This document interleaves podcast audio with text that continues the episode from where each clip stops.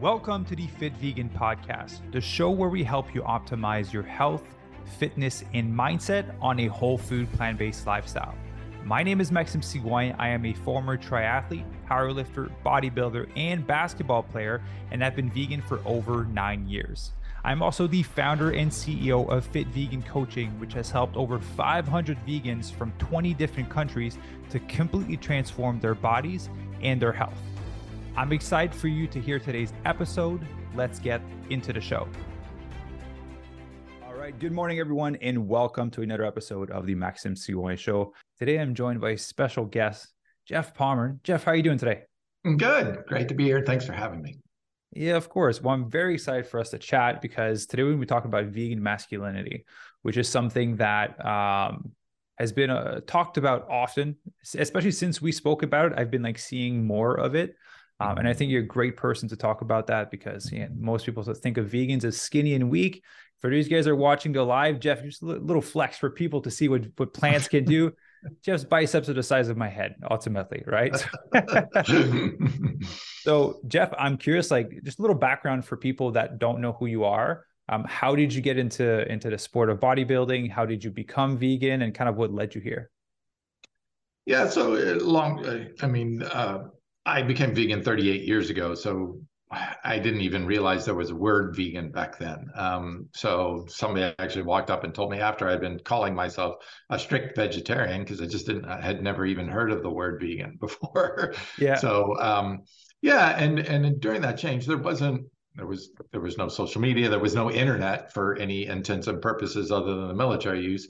Um, uh, so there was no major books written. There were uh, no movies out. There, there were really nothing in the way. So my change kind of came from within. And I was a swimmer in high school and college. And um, by the time I got into college, I realized the difference between the top 5% and the top 1% is huge. Yeah. so, I broke records in, in high school. I thought, well, I'm going to go places. And then I get to college and I'm like, yeah. I, I, quickly realized there's a difference between elite uh, performance. And of course, that's what really tapped me into nutrition. And when I realized I was eating five to 8,000 calories a day and, you know, still maintain 6% body fat, uh, yeah. which is what uh, most people would normally just call obese, uh, which is where our country is at right now. So I really got the connection between nutrition uh, performance uh, through through competitive uh, training. Uh, I also picked up weight training at that time, and I just loved it. And look, getting in the pool, having my hair fall out from all the chlorine and turn bleached dry out, dry skin, and dry like skin. chlorine. It smelled like chlorine constantly. It was just okay. All right, this isn't working for me, but I love working out. I love the fitness part of it. I love the way it made me feel. I love the clarity of thinking, the positive mood elevation. All of it was just great. But when I became vegan, I realized, okay, I don't want to contribute to animal suffering ever again. I mm-hmm. suffered mm. with clinical depression. And once I had a breakthrough that really reversed that, I felt so grateful from being released of my own pain as that that's it. I'm never contributing to that kind of suffering again. And I just said, that's it. I'll never eat another animal product, period. Um, so the transformation was huge for me, but it was from the inside out. It wasn't something that came to me from the outside. It was something that happened to me personally that created that change. But I really was looking for some way of paying this forward. I, you know, my depression, I've never suffered a single day of depression in 38 years. Uh, my health improved, my skin improved. I'm 60 years of age, and I'm not, you know, people don't look 60. Yeah, like how, does your skin look like that at 60? You know, it's the plants. It, it really is, and I really want to tout, you know, the benefits. But right now, we're living in, especially in America, one of the most polarized times ever, um, and people tend to be dogmatic tend to be confrontational, especially in social media. And they're and I'm like, how, how can I get beyond this polarization? Because this is really good news. This is empowering information that anybody can use to better their own health. It's not about me being right, you being wrong, you know, vegans being better than that, herbivore versus on. I don't care about any of that. I care about helping people. Mm-hmm. And so I was like, all right, but how can I break through this this dialogue that you know puts up the blockades as soon as someone finds out I'm vegan? I was at a veg fest and uh, a girl, a woman walked up to me and said, Oh my God, my boyfriend's never going to believe this. And I said, What's that? And she goes, The size of your arms. Because I was wearing a vegan t shirt. And it kind of clicked for me right there. She goes, Do you mind if I take a picture? Because my boyfriend's not going to believe this. And uh, he doesn't believe you can build muscle on meat. And I'm like, okay, there's there's a way maybe I can reach other men. Yeah. And so I really uh, aggressively pursued that, including getting into bodybuilding, uh, natural bodybuilding. Uh, for those of you who don't know the difference, there's drug use and then there's drug tested. Those are called natural yeah. bodybuilding competitions. I became, a, you know, in my 50s, I became a natural bodybuilding champion. Uh, in my late 50s, I became a natural physique champion. Um, so it's it was amazing to be on the stage in my 50s and now 60, uh, you know, competing. And I said, this is this is a wonderful way to bridge that communication gap.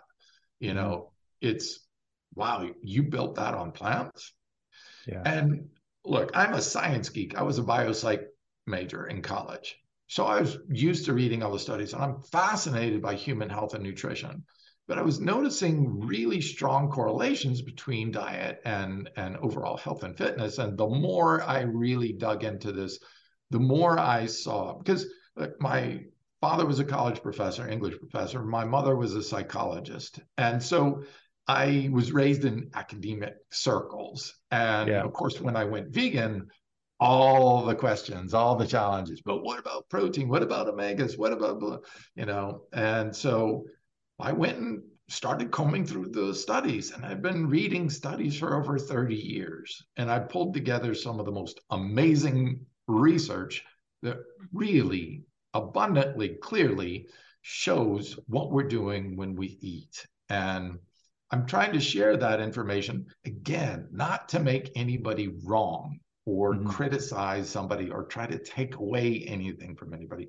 I'm trying to give or provide information that people could use or not, their choice, but mm-hmm. people mm. could use to improve their own health or make decisions for themselves that will lead them down a different path than eat the standard American diet, get the standard American diseases, get become obese, see the doctors, see the use the pharmaceutical drugs, go to the hospitals, get sick and die. It doesn't have to be that path.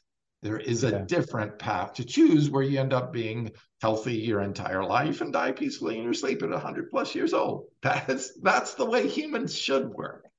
And that's yeah. not what we're seeing. And we've grown accustomed to this being the norm. Yeah. Now, in my communication, I found really, really strong resistance on the men's side. And yeah. women are so much so much more rapid to make that transition, but man, there's like so much resistance for sure.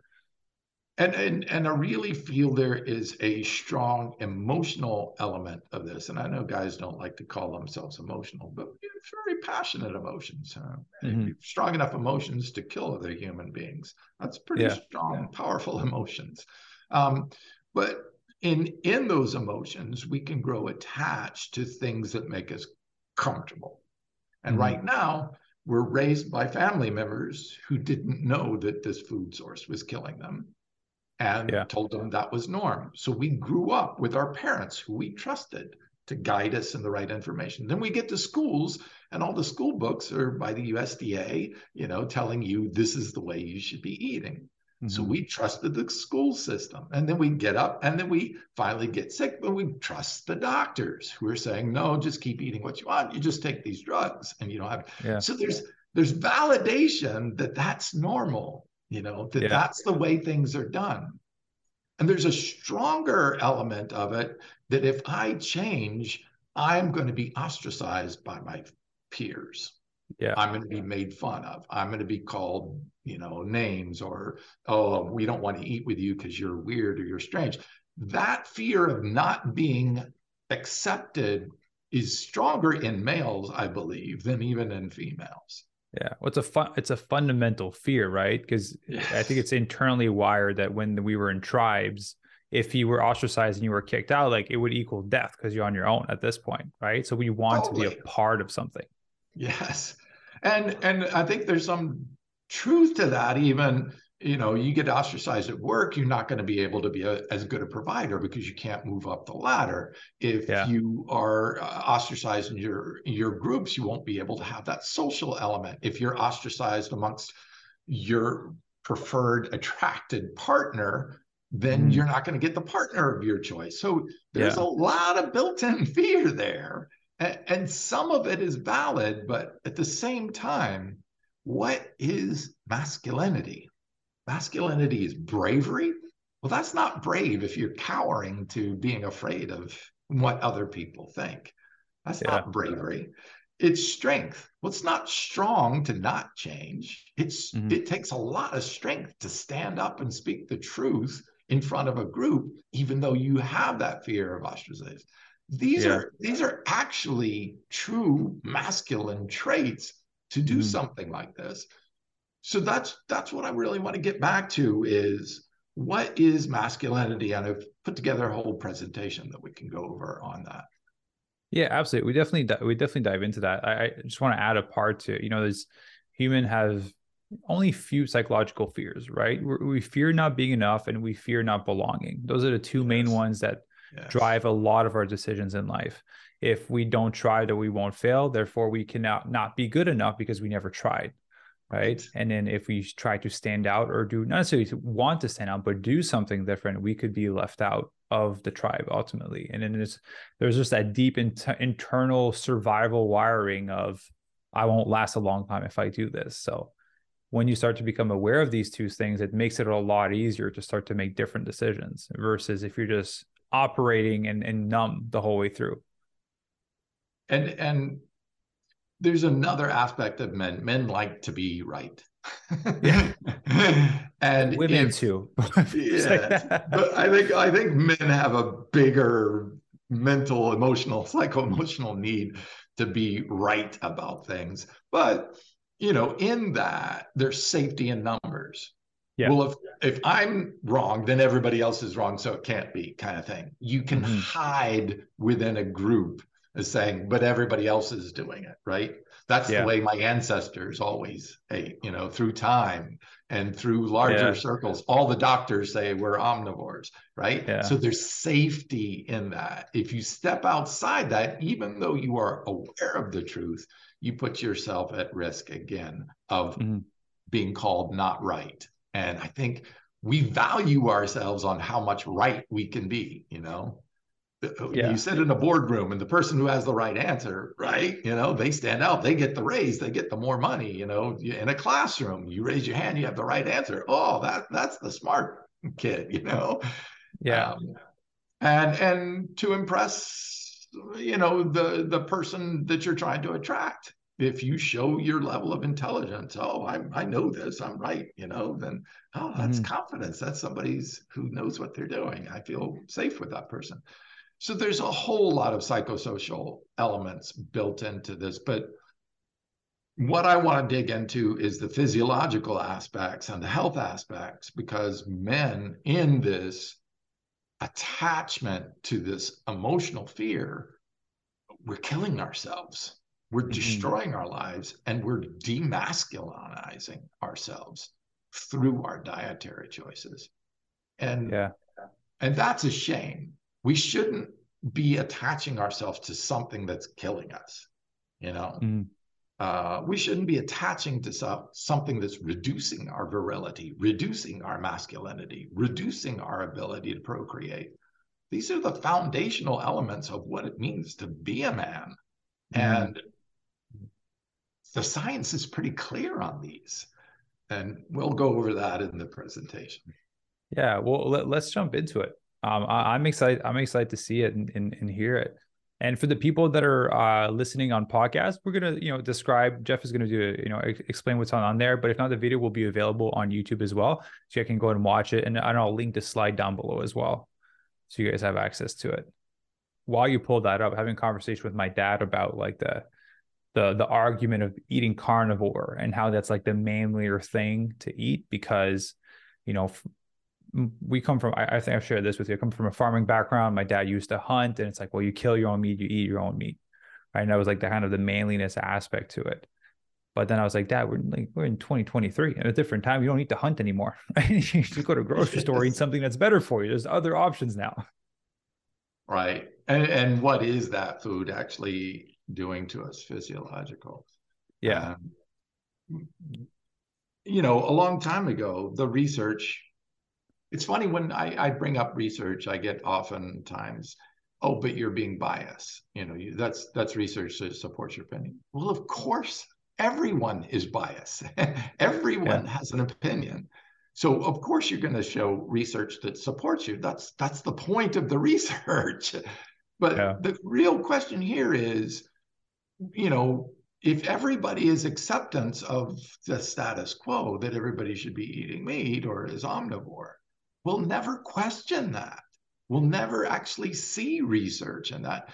And for the longest time, many decades, I never saw any research that included vegans in the research, that included yeah. those eating a plant pure diet. There was just not the research because they didn't care. They weren't looking for that. They weren't asking those questions.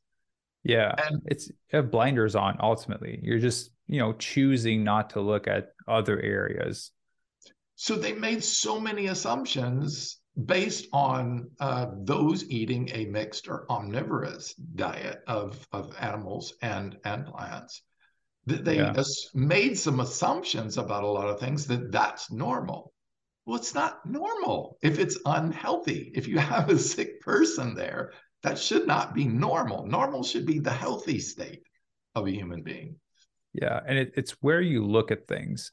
So being in the world of veganism, I see people like you, I see people like Robert, I see people like there's a there's a ton of people that are in the 40s, 50s, and 60s and 70s that are in extremely great shape and that have been vegan not only for like two, five years, but like 10, 20, 30 years. I don't, I, I personally, on a personal level, don't know any massive meat eaters or carnivores that have been eating like that their whole life that are healthy in their 50s, 60s, or 70s. I, I just don't know of any of them. And I come from the farming background, so I'm exposed to kind of a little bit of both worlds. Mm-hmm. Anyone I know that's in really great shape, that's past 40, 50, 60, 70, has been eating plant based for an extended period of time. Well, and to compound that problem, most men won't go to a doctor. yes. So they have silent disease killers going on mm-hmm. and they're just not aware of it. Like atherosclerosis, they call it the silent killer because yeah. you don't know that you have a blockage until you have a heart attack and then it's too late you, you got yeah. a few minutes to get the blood flowing again or you're dead same mm-hmm. with a stroke you know the damage is done by that point but it's taken 20 30 40 years to build up to that point but you yeah. didn't know it so oh i'm healthy i'm fit and then, then they drop dead the next week well then no you weren't healthy you just did, were ignoring what was going on inside your body because you weren't getting regular checkups, you didn't see the uh, atherosclerosis or the diabetes forming in you because you didn't notice the difference. The changes happen so slowly. It's like the yeah. the the old uh, adage of putting a you put a frog in uh, water and then slowly yeah. raise the temperature. It won't know the difference until it's boiled alive. Mm-hmm. Well, it's a little bit about me. I'm um, a founder of Clean Machine, and the reason I developed a company is to encourage people to keep this amazing machine we're born into, the human body, clean and natural and, and free of animal products, so that you can live an optimal life. You can live a life that you love and enjoy and stay healthy and not suffer throughout your whole lifetime. I'm an author, speaker, vegan patent holder in uh, proteins. I developed the first protein to mirror human muscle tissue. Uh, I know that may sound a little macabre, but basically from plants, you can get the actual amino acids, the exact amino acids you need to build muscle. I've been vegan for 38 years, so I'm in my 39th year of vegans, almost four decades. so, yeah, you know, awesome. a lot of people will say, "Oh, you got that muscle from eating meat." And I'm like, "No, the human That's body." That's a typical replaces, argument. human body replaces meat, uh, our muscle tissue, uh, about once every seven years, roughly.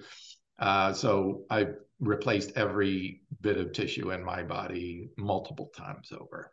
Mm-hmm. Um, I was uh, chosen by Plant Based News as uh, the uh, number 40 most influential vegan in the world. Uh, so some people say, oh, uh, you got that way because of genetics. Well, this is me as a scrawny little kid.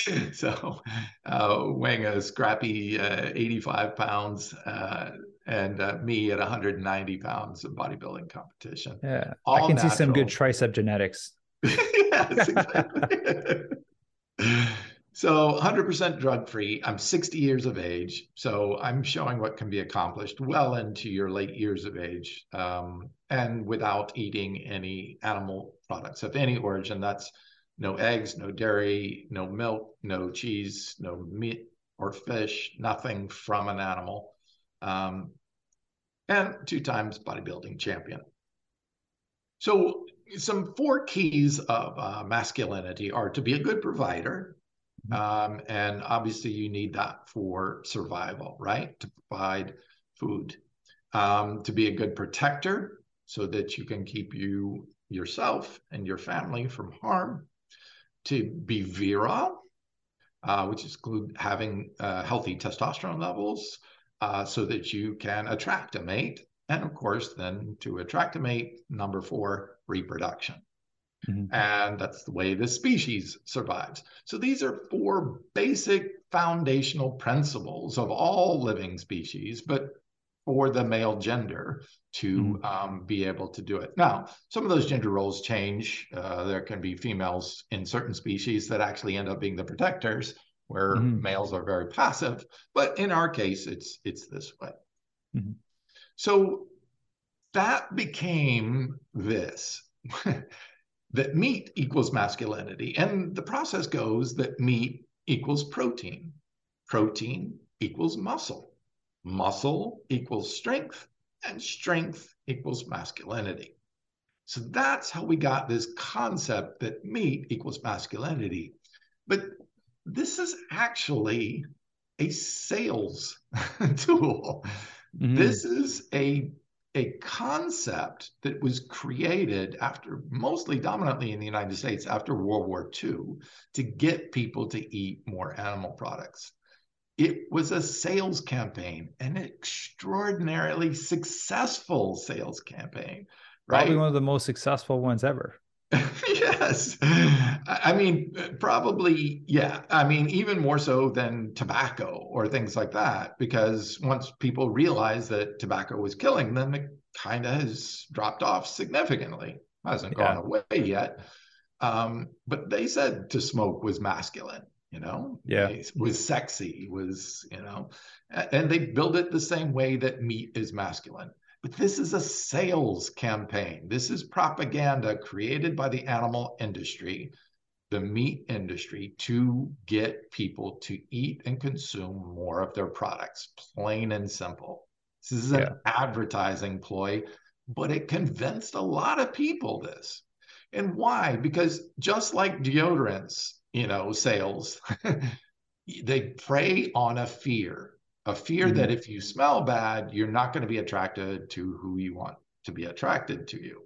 So yeah. they play, they up that fear. You must use the deodorant, otherwise you're never going to get laid, right? the Axe commercials where all the girls. Yes, exactly. Yeah. Right. So they're playing on human fears, and the human fear is that if you don't eat enough meat, you can't build muscle, and then you won't attract the partner that you're looking for which is funny because usually it attracts the opposite sex to have bigger muscles. Usually the the girls won't. For the guys want to start working out for the girls, like the girls aren't attracted to it. It's the other guys like, hey, how'd your arms get that big? How'd you grow your legs this much? yeah. So, oh, that's a great list. I know all of those guys. Yeah, that's a great yeah, list. Unfortunately, we've had quite a uh, rash of um, bodybuilders, professional bodybuilders um, who have passed, especially recently, just within the last uh, two years. Some of the top bodybuilders in the United States have all died of a heart attack. George Peterson died at 37 mm-hmm. of a heart attack. Shawn Rhoden, 46 dead of a heart attack. Uh, Bostin Loyd, an up and comer, 29 years old. 29. Yeah, I saw that. Attack. And, and Cedric McMillan, 44, and a heart attack. I mean, 20s, 30s, 40s, dead of a heart attack, game over already. So this is uh, obviously this is a extreme version of masculinity in using steroids for bodybuilding, but it's that kind of stress that we're putting on our hearts and the amount of meat and proteins and animal products that are clogging our arteries that accelerate this path to a heart attack. Now, mm-hmm. a great study came out just recently showing, based on our genetics and comparative anatomy to all other species in the animal kingdom, the mammal kingdom, human beings are designed to last till about 122 years of age. Now, if we're dying of a heart attack at 30 or 40, we're not even living a third of our intended appropriate maximum lifespan. Yeah. That's not survival. That's accelerated death. yeah. That's killing yourself through food. So here's the problem. Um, they did a survey in Australia and found that 73% of men would rather reduce their life expectancy up to 10 years than stop eating meat. You know, I'm not even surprised by that. I'm not even surprised that that was the answer. And I think the vast majority of American men would probably be 80 to 90% in America. Yeah. Um, which is sad that, that we don't value life that much. We value a hamburger more than we value 10 years of our own life. The experience of life, to love, to share, to laugh, to have fun, to enjoy life. We give up 10 years of that just so we can eat a hamburger? Seriously? Wow. It's even a shame that 47% of women view eating meat as a masculine undertaking. So the this this advertising campaign is so successful it's even convinced women that that meat is masculine. Yeah, I back when I was dating, the vegan aspect was was a big one, and I just got to the point like, well, I don't want to be with you if you can't comprehend that I'm eating plant based. I'm not going to go back to eating meat to impress anyone. I'm not going to shorten my lifespan just to like just to be a bit more manly. Ultimately, yeah. Well, and it's it's not manly, and that's the unfortunate part. The this this study called "Estimating the Impact of Food Choices on Life Expectancy" actually answered what men are actually giving up, and in a if you change to a predominantly plant-based diet at 20 years of age, you will add 13 years to your life if you're male. 13 years that's what your expected lifespan is. I was 20 when I transitioned. Right on. yeah, perfect timing. But it's it doesn't really matter that you can add years and quality years to your life. So it's not just lifespan, it's health yeah. span. It's how how many of those years you get to live healthy, not lying in bed sick or taking tons of medications and living, you know, yeah. a, a life that's so um, 80% of vegans in the United States, self proclaimed vegans, are women. That's a huge disparity. If, if 50% of the population is men, that means that's a huge disparity. Mm-hmm. So, why are men so resistant to change? Well, you look at the ethics part, and I think um, there is what the psychologists have actually put some studies together to try to understand what's going on in the brains of men. Uh, they've come up with some terms. Um, one's called omnivore's akrasia. It's a state, and this is quote right from the study, the meat paradox, uh, omnivore's akrasia and animal ethics. That's the name of the study if you want to look it up. We can speak of omnivore's akrasia as a state wherein one believes non human animals ought not to be harmed or killed, yet continues to consume the very products even when one has access to alternatives. And we've never had so much access to alternatives. Almost every yeah. fast food joint, almost every restaurant, almost every grocery store has alternatives, and of course, there's always produce. Uh, yeah. So there's there's really not a reason to do that. So we've got this weird juxtaposition where human beings on a broad general like 90 95% of human beings all feel it's not right to harm an innocent animal right we even have laws to protect animals yet yeah. at the same time they're paying for an animal to be harmed and killed so that they can eat the animal. Yes so, i i tell people often like if if you were to give the majority of men a knife to go kill and you know get an animal ready to be eaten the vast majority of them would not even be able to get close to the animal. They couldn't even comprehend being able to end a life of an animal. Like living on a farm i kind of get to saw that but most people can even comprehend doing that and that's why it's so like at the store it's not it's packaged there's nice light and there's everything uh, yeah well, and even chicken nuggets, it's it's doesn't even resemble anything of the animal. It's it's not like you know the the the meat slices that are in there. You can actually tell it's it's flesh, but yeah. they're so packaged and so distant now. It's a hamburger. It just looks more like a bun and lettuce and tomato. You know? yeah. yeah, it's almost hidden from view. Um, another study in 2021 more recently called it meat co- meat related cognitive dissonance the social psychology of eating animals researchers have been especially interested in understanding why individuals morally care for animals and wish to harm them wish no harm to them yet simultaneously eat them as food you know it's a really big thing that goes around these viral videos of three guys jumping out of their trucks racing into an ice filled water to save a deer who's drowning. Mm-hmm. You know? And everybody's herald. It gets uh, 1.2 million likes, like heroes, they're awesome. And then they go around and eat a chicken sandwich. I mean, or, or they see the deer in a field a week later and they shoot it because shoot it's in a field. exactly. like our instinct to see an animal in distress is to help them because yeah. we know how that feels. Mm-hmm. We know we don't want to do experience that, so we can relate to it when we see that animal in distress. Why is it that we can pay for somebody else to put that animal in distress? It's it's such a paradox. yeah, we're basically paying for hitmans. That's what we're paying for. Exactly. Is don't tell me about it. Don't show me it. Just keep it out of my mind, and then I can keep doing what I've been doing all along and enjoy it. Yes. So this is not a new situation. Even Hippocrates, way back in ancient Egypt times, said before you can heal someone, ask them if they're willing to give up the things that made them sick. Now, a lot of people still don't even believe that meat causes diseases. And I, I think we're going to see some science in just a moment that is going to blow that out of the water. But that in itself could be a problem because you don't want to give up things, right? Don't make me give up the foods I enjoy. So, one mm-hmm. reason people resist change is because they focus on what they think they're giving up instead of on what they have to gain.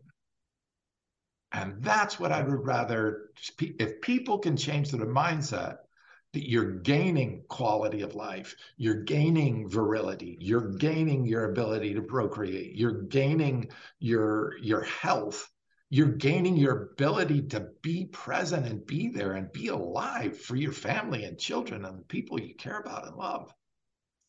So that's the difference. It's don't think about what you're giving up. Like, I don't want to give up my hamburger. I don't want to give up my cheese, you know?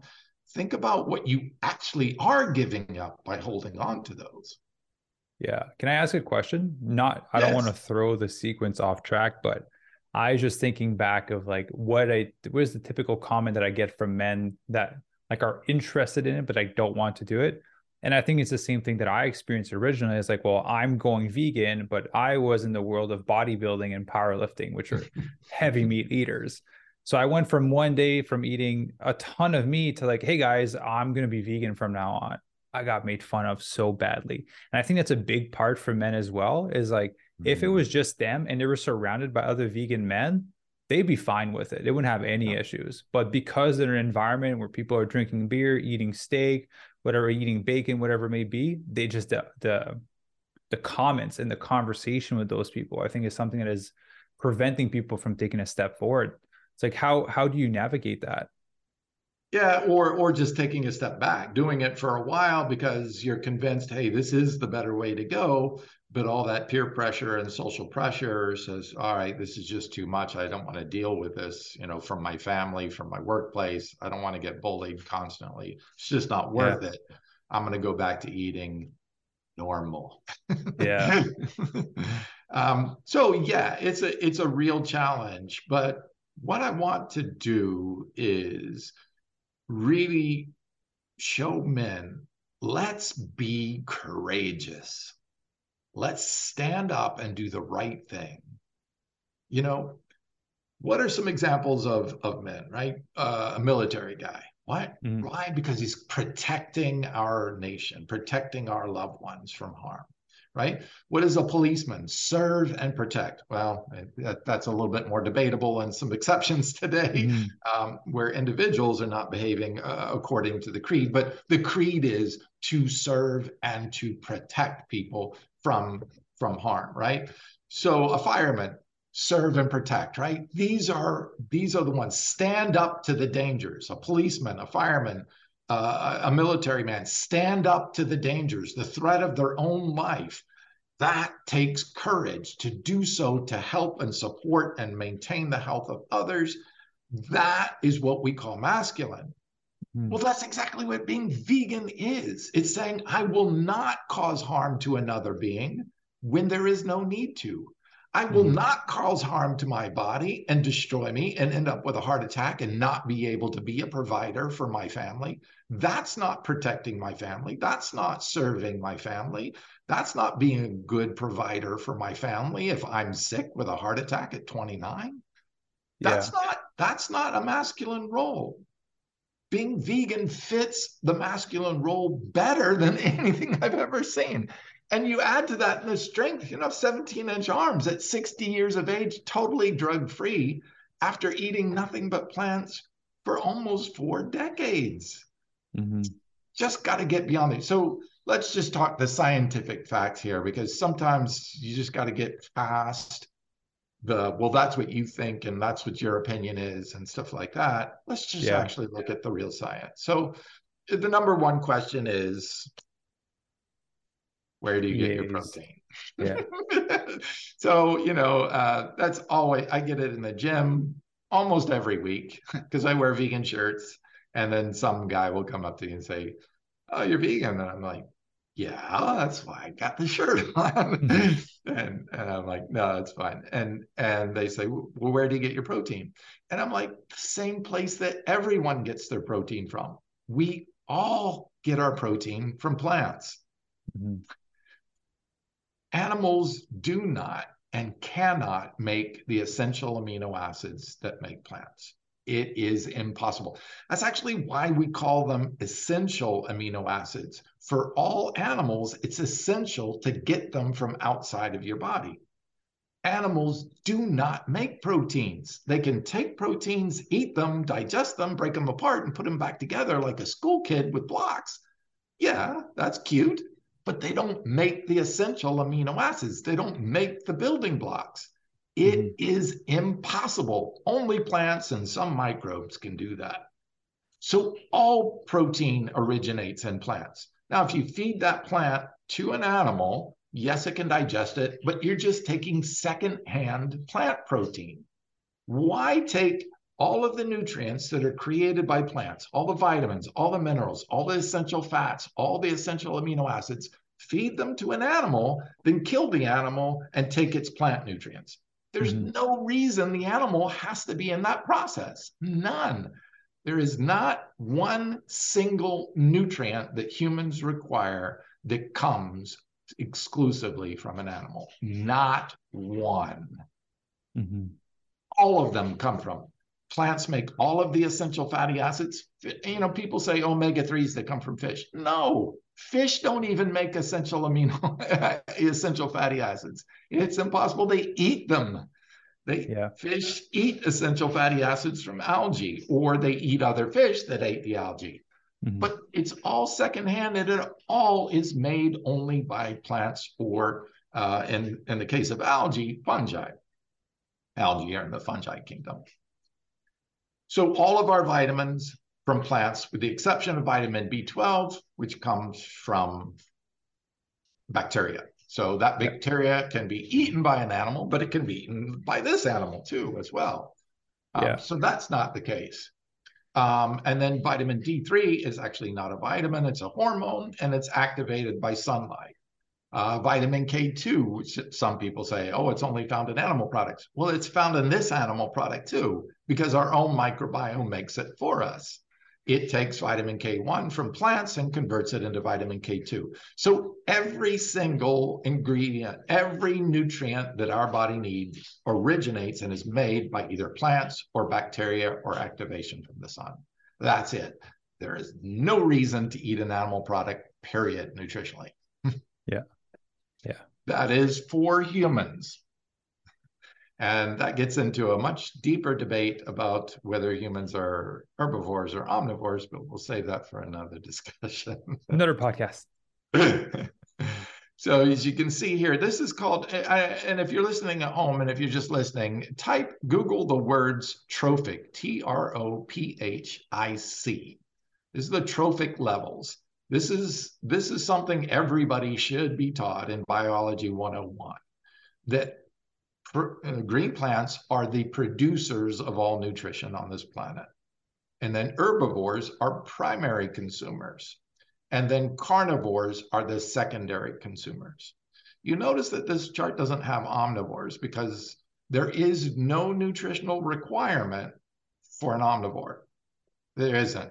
So there's really only two classes. There's you're either an herbivore as an animal, you're either an herbivore or carnivore, and there are very specific differences between that. One of them, real potently, I'm going to go into in the slide. So, quite literally, all human nutrition is created by plants and bacteria. And this is the trophic level. And, you know, I hear people say, well, I'm an apex predator. No, you're not, because apex predators are carnivores, and carnivores actually require taurine. Humans don't. We, just mm-hmm. like every other herbivore, makes our own taurine. Animals can't make it, and plants don't make taurine. So animals have to consume, carnivorous animals have to consume uh, other animals in order to get their nutrient requirements fulfilled. Mm. Human beings do not. So omnivore is really kind of a made up term by humans to justify eating plants and animals. There is no requirement for any species on this planet to eat both plants and animals. None, not one. Yes, you can eat animals and plants. You can also eat motor oil. You can eat garbage. You can eat poop. You can yeah. you can put a lot of stuff in your mouth. It doesn't mean it belongs there or will contribute to your health. so the big question is if we're taking 41 million tons of plant food to feed 7 billion livestock and only yielding 7 million tons of animal food, how many of you would do this deal? You give me $41 million and I'll give you 7 million back. Would you take that deal? That's the deal we're doing every time we're wasting all this nutrition by processing it through an animal. A significant amount. Throwing it away. Yeah. And with our population, we can't continue to do this. It's like, why are we feeding plants to an animal to kill the animal just to take its plant nutrients? Would I kill you just to take your money? No, I go out and make my own money. I can go out and eat my own plants. I don't need yeah. to run my money through you or run my nutrition through an animal. Mm-hmm. You're not even getting the premium source as well. You're just getting the second hand of it ultimately. exactly. And there's a big difference is when it becomes secondhand, that's when it actually becomes disease cause causal. Yeah. And I'm going to talk about that. That was just, that was just, you know, the universe, God saying a way of like, you don't need, you don't, you shouldn't be eating it through this means. right, through source. Exactly. Like I'm a poison it for you. So you know yes. that you shouldn't be doing this. Yes. So all muscle is made of protein. All protein is made of essential amino acids. All essential amino acids are made by plants. Ergo, all muscle is made by plants. That's mm-hmm. even including all carnivorous animals. Every cell is derived from nutrition created by plants because plants are the only one creating it. You know, people say, "Oh, what about collagen?" That's first off, uh, collagen is an incomplete protein. You know, how many times have you heard that plants are incomplete proteins, which is totally false. All plant proteins are complete, 100% of them. Mm-hmm. There are only two incomplete proteins that we know of as food. One is gelatin, bone broth. mm-hmm. The other is collagen. They're both missing tryptophan, an essential amino acid, completely. So if you ate only collagen, you will die. Same with bone broth. Yeah. Um, yet the industry has cleverly found a way to try to say, hey, wait a minute, we're throwing away all this cartilage as a waste product. How can we get consumers to eat this and pay for it?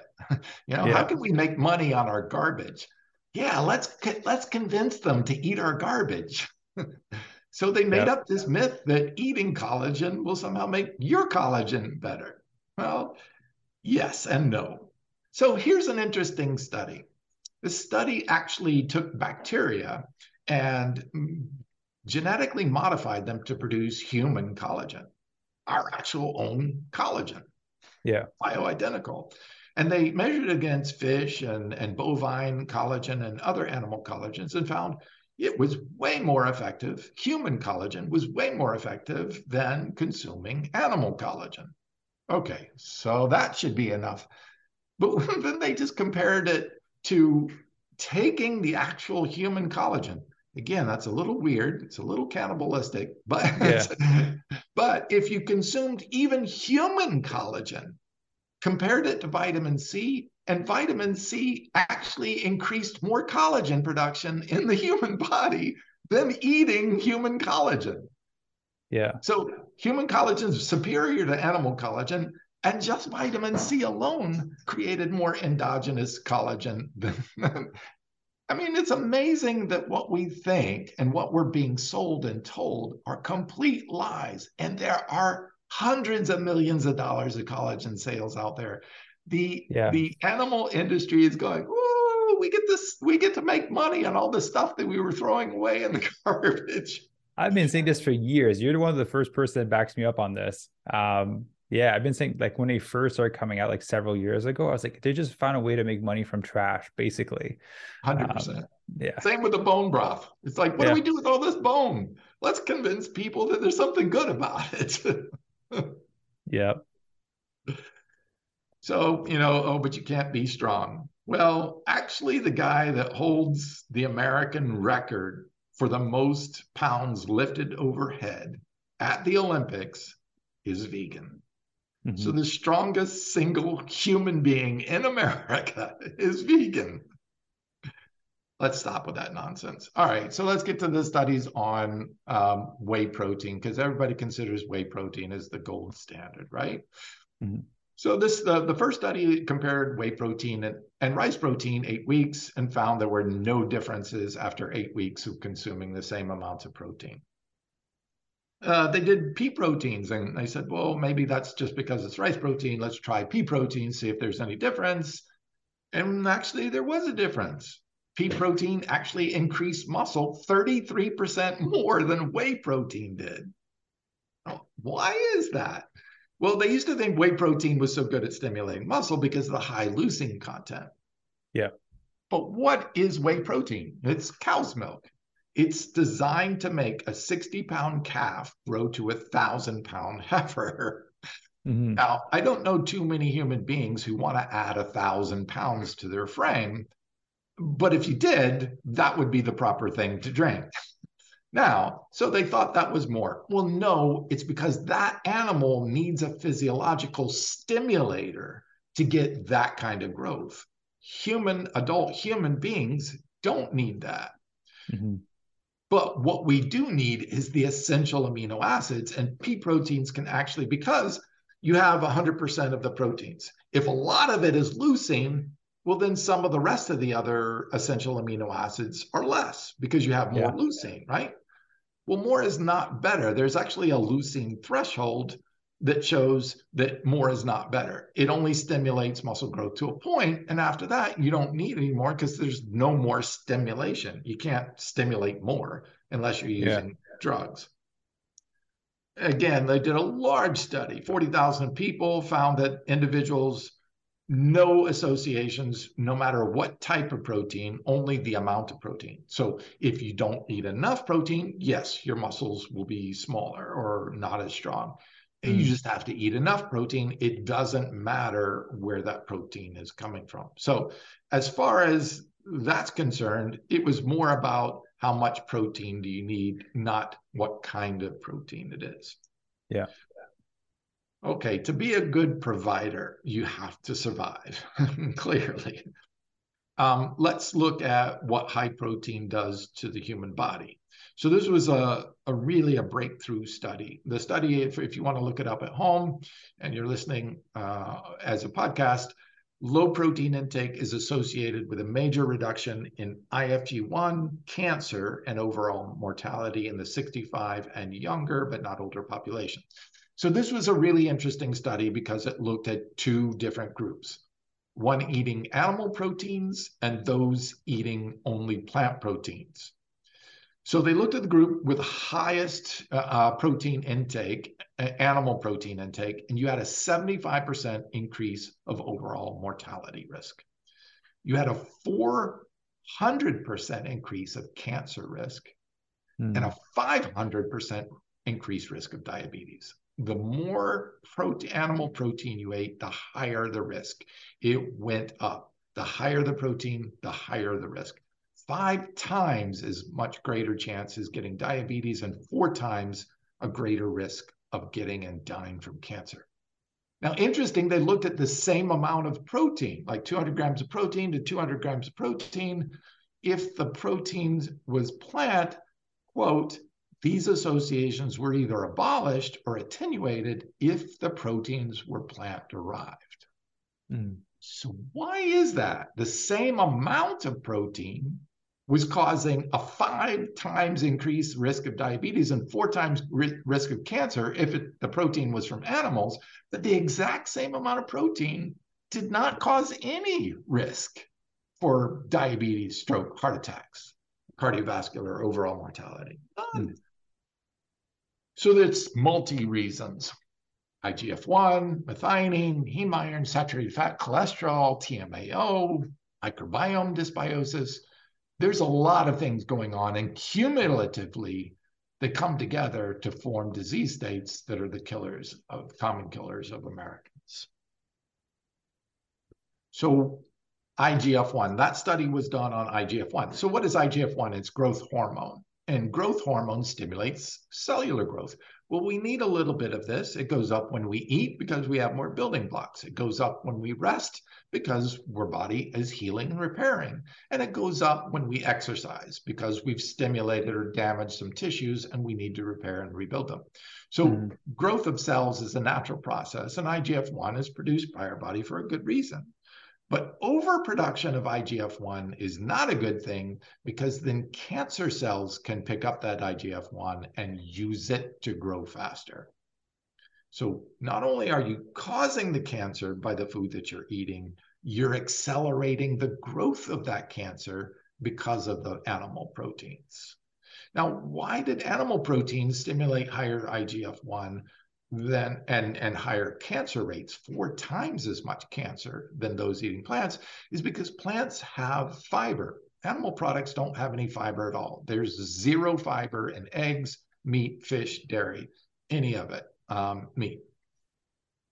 Plants are the only producers of fiber. Fiber stimulates a thing called IGF 1 binding, which binds to that IGF 1 and makes it safe so that cancer can't use it.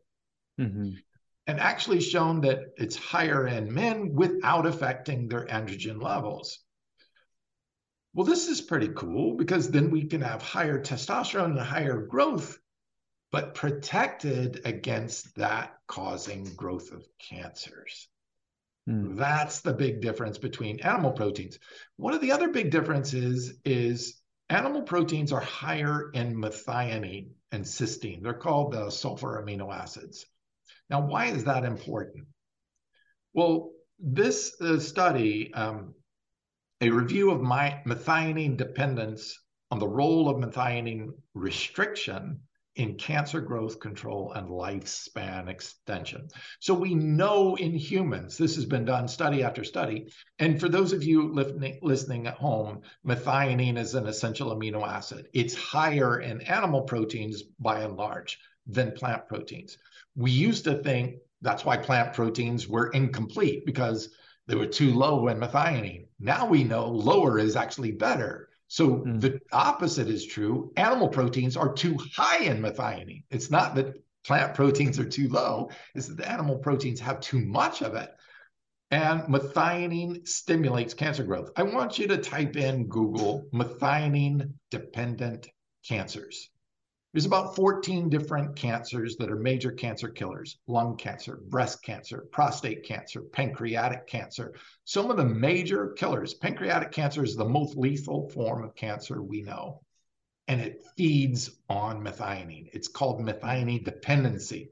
You can actually take these cancer cells and put them in a petri dish and, and give it all the amino acids except low methionine, and it will starve to death and die. You can mm. actually kill and destroy cancer cells by reducing methionine in your diet. That's actually what eating a plant based diet does. Quote from the study In humans, vegan diets, which can be lower in methionine, may prove to be a useful nutritional strategy in cancer growth control they're now actually recommending people who get cancer to go on a plant pure diet or eat at least more plants and remove that methionine from their diet so you stop feeding that cancer. It's that simple. What you eat either promotes health or promotes disease. And yeah. it's really clear that these animal proteins, increasing IGF 1, stimulating the growth of them, methionine feeding the growth of the cancer cells, it's killing us. It's the type of protein. So all animal flesh comes packaged with heme iron. It's a mm-hmm. form of iron that they used to thought was the better form because it, it it was free iron and it absorbed very quickly into our system. So they thought, oh, this is better than plant iron, which is bound to a thing that we have to break off, right? Mm-hmm. Okay. So heme iron is a known carcinogen heme iron causes cancer, not could cause cancer, does cause cancer. All right. So heme iron is in all flesh fish, lamb, chicken, beef, doesn't matter. All animal flesh has heme iron. Now, what happens to iron as a metal when you get it wet? It rusts. Mm-hmm. Well, that's called oxidation. That's exactly what happens when you have free iron. Plant iron binds it to an antioxidant to prevent that oxidation so it doesn't become carcinogenic. So we know the two exact pathways that heme iron causes colorectal cancer. One, the endogenous formation of carcinogenic intra, uh, N-nitroso compounds. These are actual cancer forming compounds. And then two, the formation of both cytotoxic and genotoxic aldehydes. These are formaldehyde, right? What mm-hmm. we preserve it, it, will kill you if you drink it. That's what's forming in your gut when you consume animal proteins with the heme iron. So this cytotoxic means it damages the cells. Genotoxic means it can actually get inside the cells and damage the DNA. Now, when you damage the DNA, the cell as it replicates or creates more copies of itself will create bad copies. Mm-hmm. That's what a cancer cell is. Mm-hmm. Now, that's a human cell that's turned into a rogue, bad producing cancer cell by this genotoxic, cytotoxic, carcinogenic compound, heme iron. So heme iron is not better for you because it absorbs faster. It's worse for you because it is the leading cause of colon cancer. colon cancer is the number two cancer killer of men and women in the United States. And we're getting it because we're eating animal flesh. Not only do plant proteins not have heme iron, they have what's called phytate bound heme iron. This phytate, or IP6, that's bound to it, our body can break that off in the digestive tract and free up the iron to go into our system. What's really cool about that phytic acid then is it can actually prevent cancer formation. It can actually go into a cancer cell and destroy it.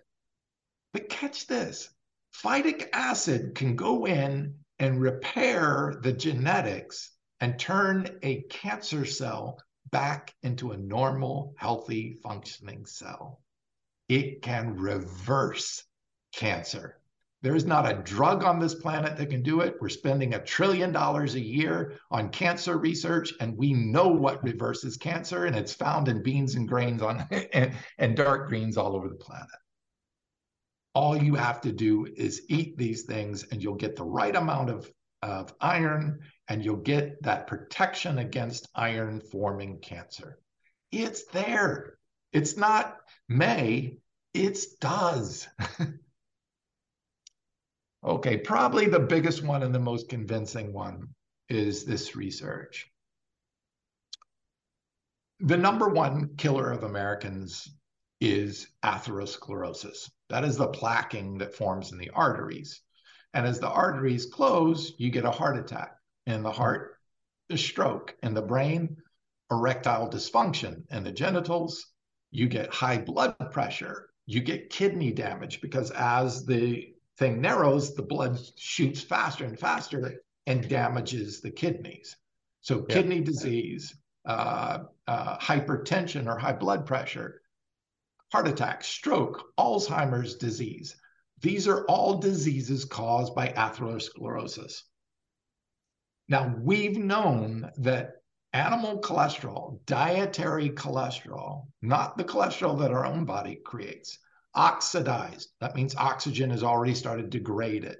Once it oxidizes, once we cook that meat, we turn it into oxidized cholesterol. That cholesterol we know causes atherosclerosis 100% of the time in humans. Wow. This study, and we, we've known this, a, a Russian researcher discovered this in 1908 doctors and scientists know how to reproduce uh, atherosclerosis in animals for animal testing. You, just feed them cholesterol, it, but the animal has to be an herbivore. Here's an interesting thing carnivores do not and cannot get atherosclerosis, yet they eat cholesterol all day, every day. Why is that? Well, it seems that you can actually force a carnivore to have atherosclerosis if you take out their thyroid hormone, their thyroid gland. So apparently, carnivores produce a chemical in their thyroid that prevents cholesterol from ever plaquing in their arteries. But hmm. all herbivores do not produce this. They've studied this in every species, just about, and found that every single herbivore, if you feed them cholesterol, they will get atherosclerosis 100% of the time. And it is the number one killer of human beings. This clearly shows us that only herbivores fed cholesterol get atherosclerosis. And if it's the number one cause of death, premature death of humans, humans are herbivores, period. This makes it unequivocal. Stop with the omnivore. There's no such thing. Omnivores in the animal kingdom are generally carnivores who have adapted to be able to eat more plants for survival. Mm-hmm. Because remember, there has to be more plants to feed the animals. That's why it's called a pyramid, right? Yeah. Because there has to be a bigger food supply than the amount of species. If the species gets too big, then there's not enough food and the species dies. So there always has to be more food than that. So some of the carnivores in scarcity mode have adapted to being able to eat plants. Herbivores have never adapted to eating more because they don't need to, because there's always more abundant supply of food. Yeah. So a true omnivore is really a carnivore whose body, his physiology is adapted to be eating some uh, plants uh, for survival technique. Humans are not that. Eating animals causes disease states, causes cancer, causes heart attack and stroke. This picture on the right, I'm sorry for those of you who don't are not watching this visually. This picture on the right shows uh, cross sections of arteries, uh, arteries in the brain. So the top picture is the healthy brain, cross section of the arteries of healthy brain, what those arteries should look like. The bottom section is those clogged with oxidized cholesterol. So the body doesn't produce oxidized cholesterol. The only way you can get that is by cooking cholesterol or heating it and oxidizing it. And that is dietary cholesterol from animals. Remember, there's almost no cholesterol in any plant product. Trace amounts, but not enough to do anything. So 100% of the dietary oxidized cholesterol mostly comes from animal products. Cholesterol is not in plant products. So you're seeing your brain on the bottom slides, all those clogged circles there. That is oxidized cholesterol clogging the brain. And every one of those cross sections were taken from a uh, cadaver of someone who died from Alzheimer's disease. That mm. what a diseased Alzheimer's brain looks like, full of oxidized cholesterol from animals. That's powerful. Those are powerful images. Alzheimer's disease is a horrible, horrible disease. I don't wish that on anyone for any reason. Um, it's brutal that your own family members can't even recognize you or remember you or become angry at you for no reason. That is a horrible emotional experience for anyone to have to go through. And it's preventable. Mm-hmm. It's all basically what we're eating. It does not have to happen. Just like cardiovascular disease does not have to happen in human beings. It's not inevitable. You change your diet. You can, Dr. Dean Ornish actually wrote a book on reversing coronary heart disease and atherosclerosis. And he showed by putting people on a plant pure diet, their arteries began to clear up. The body started pulling that out of the system and removing it. So it's never too late to make the change.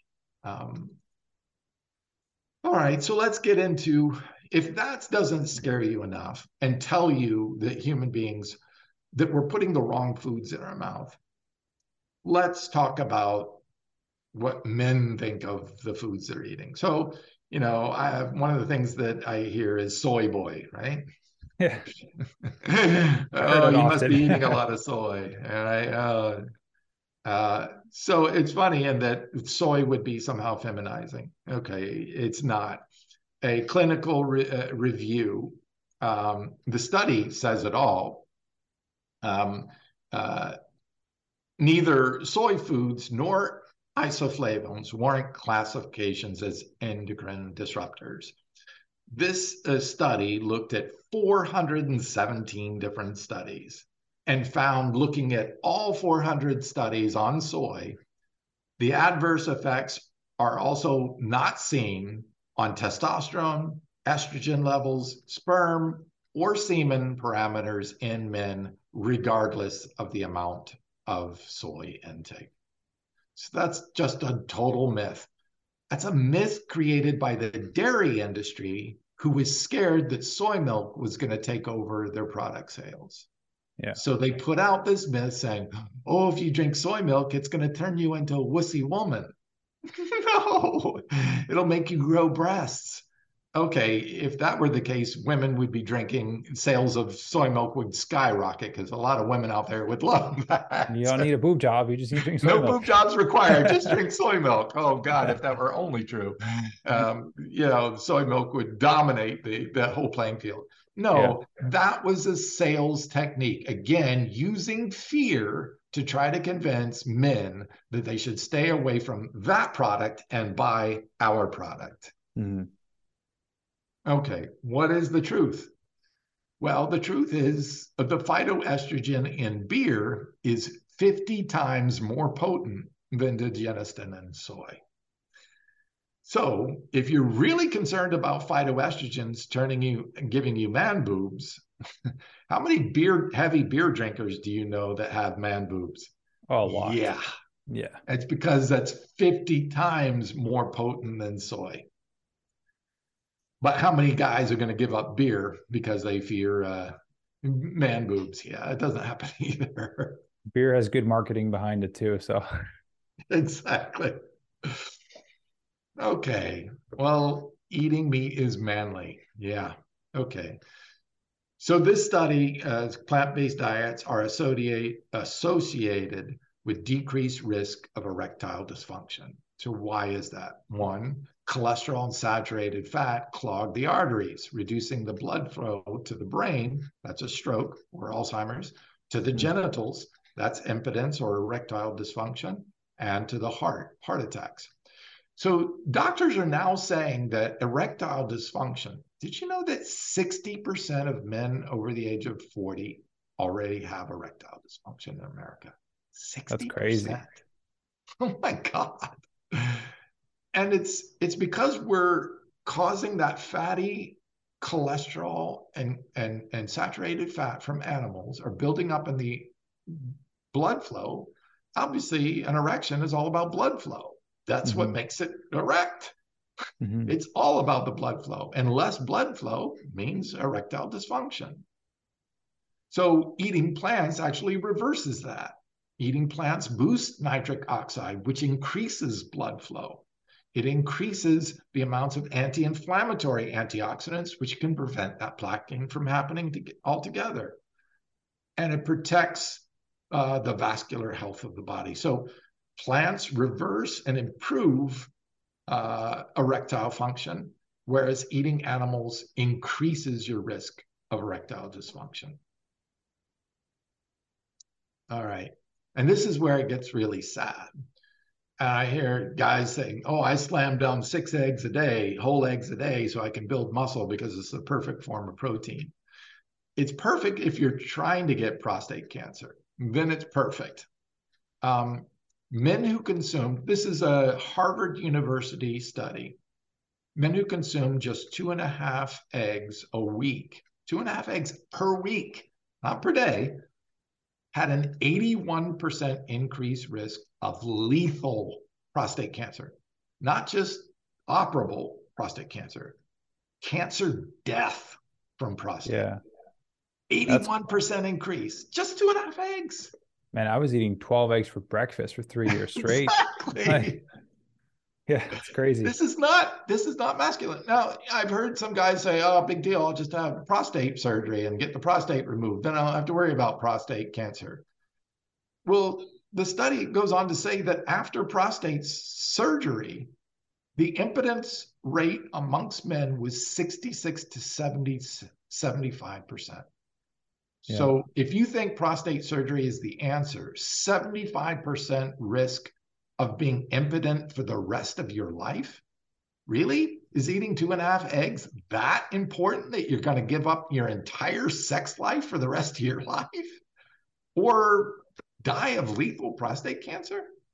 I, I really don't get it. The fear of being, you know, judged by your peers cannot be greater than the risk of dying or becoming impotent. That's mm-hmm. emasculating. Yeah.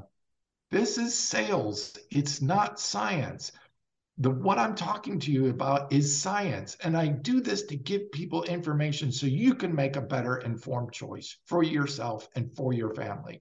If you're dead from prostate cancer, you're not going to be here for your wife and kids if you're male or whoever your partner is, or mm-hmm. your family members if you're not married children.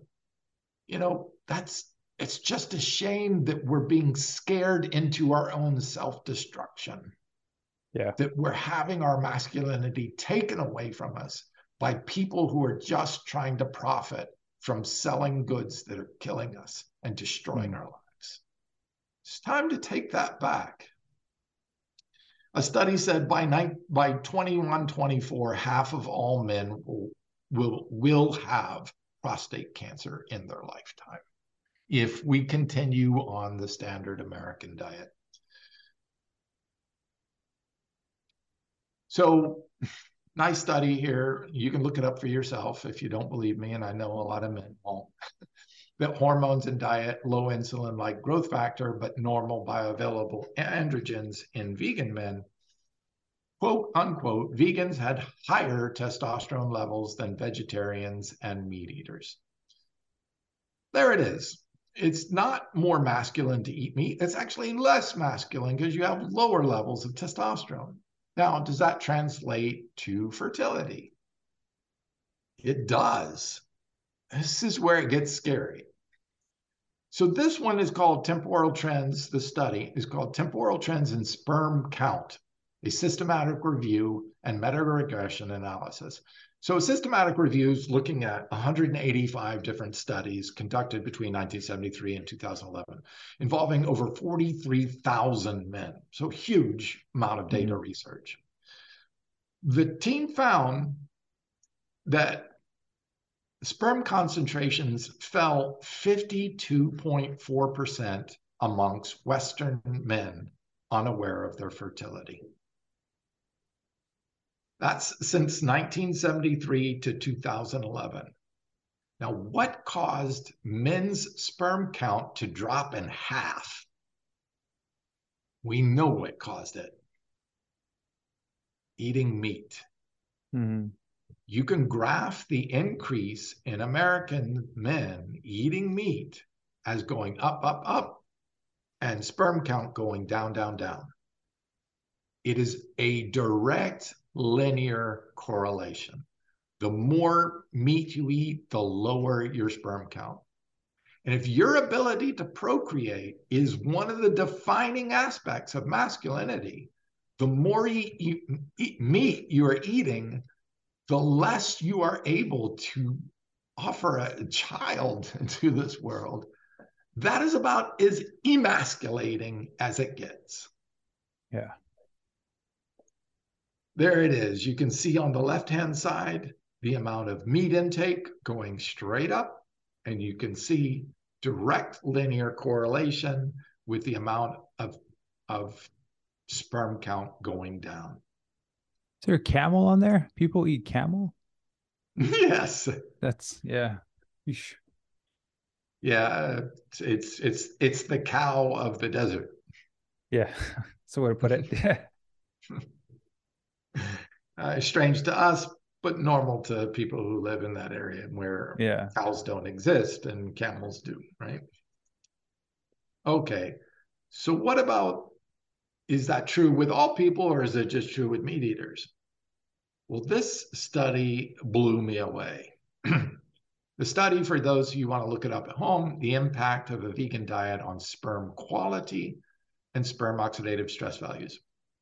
So the total sperm count on the left, you'll see a graph. And the total sperm count in vegan men was 188% higher than those eating meat.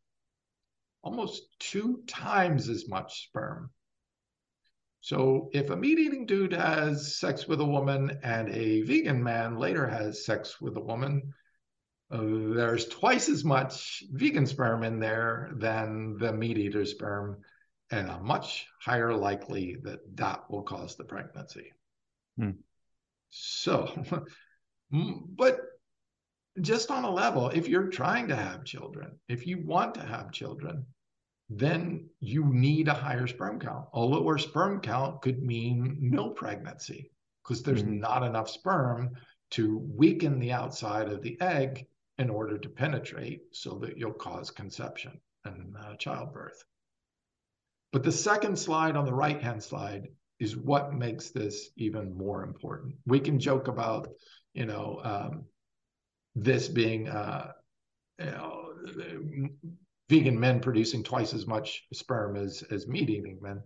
But this one starts to get into what is really scary about this.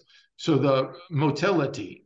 So um, vegan men sperm motility that's the health of the sperm how fast they swim was 17 times higher than those who were eating meat. Yeah. So they were really concerned about that because that's sperm quality. Mm-hmm. Sperm quality is what donates to your child. So you can read the sentence below that. Furthermore, the oxidation reduction potential and the proportion of spermatozoan with DNA damage was significantly higher in the non vegan group compared to the vegan group. That means your risk of giving birth to a Down syndrome child or a, a child that is handicapped, mentally handicapped, emotionally handicapped, physically handicapped, deformed, goes way up by eating meat. Now that That's breaks crazy. my heart. That yeah. breaks my heart. That if you're planning to have a child, your meat eating could cause you to give birth to a child that is going to cause heartbreak to you for the rest of your life. I don't want to see this. Mm-hmm. This is not being masculine. This is the opposite of masculinity. Stop believing this lie that meat is masculinity. It's not. It's taking away your virility. It's lowering your sperm. It's lowering your testosterone levels. It's putting you at risk for having an aberrant child, a bad birth. Mm-hmm. Now, I don't want to say any birth is bad, but not desired outcome. Yeah. All children are welcome, regardless of how they are. But if you can change that outcome, or at least the risk of it, you know, people say, well, that's not 100%. No, nothing's 100%. But if you're playing Russian roulette, how many bullets do you want in that gun? Right? Yeah. the least amount of bullets is the better. yeah. you may still get unlucky and get the one bullet in the one chamber, but I'd much rather have my chances with one bullet than five bullets out of six.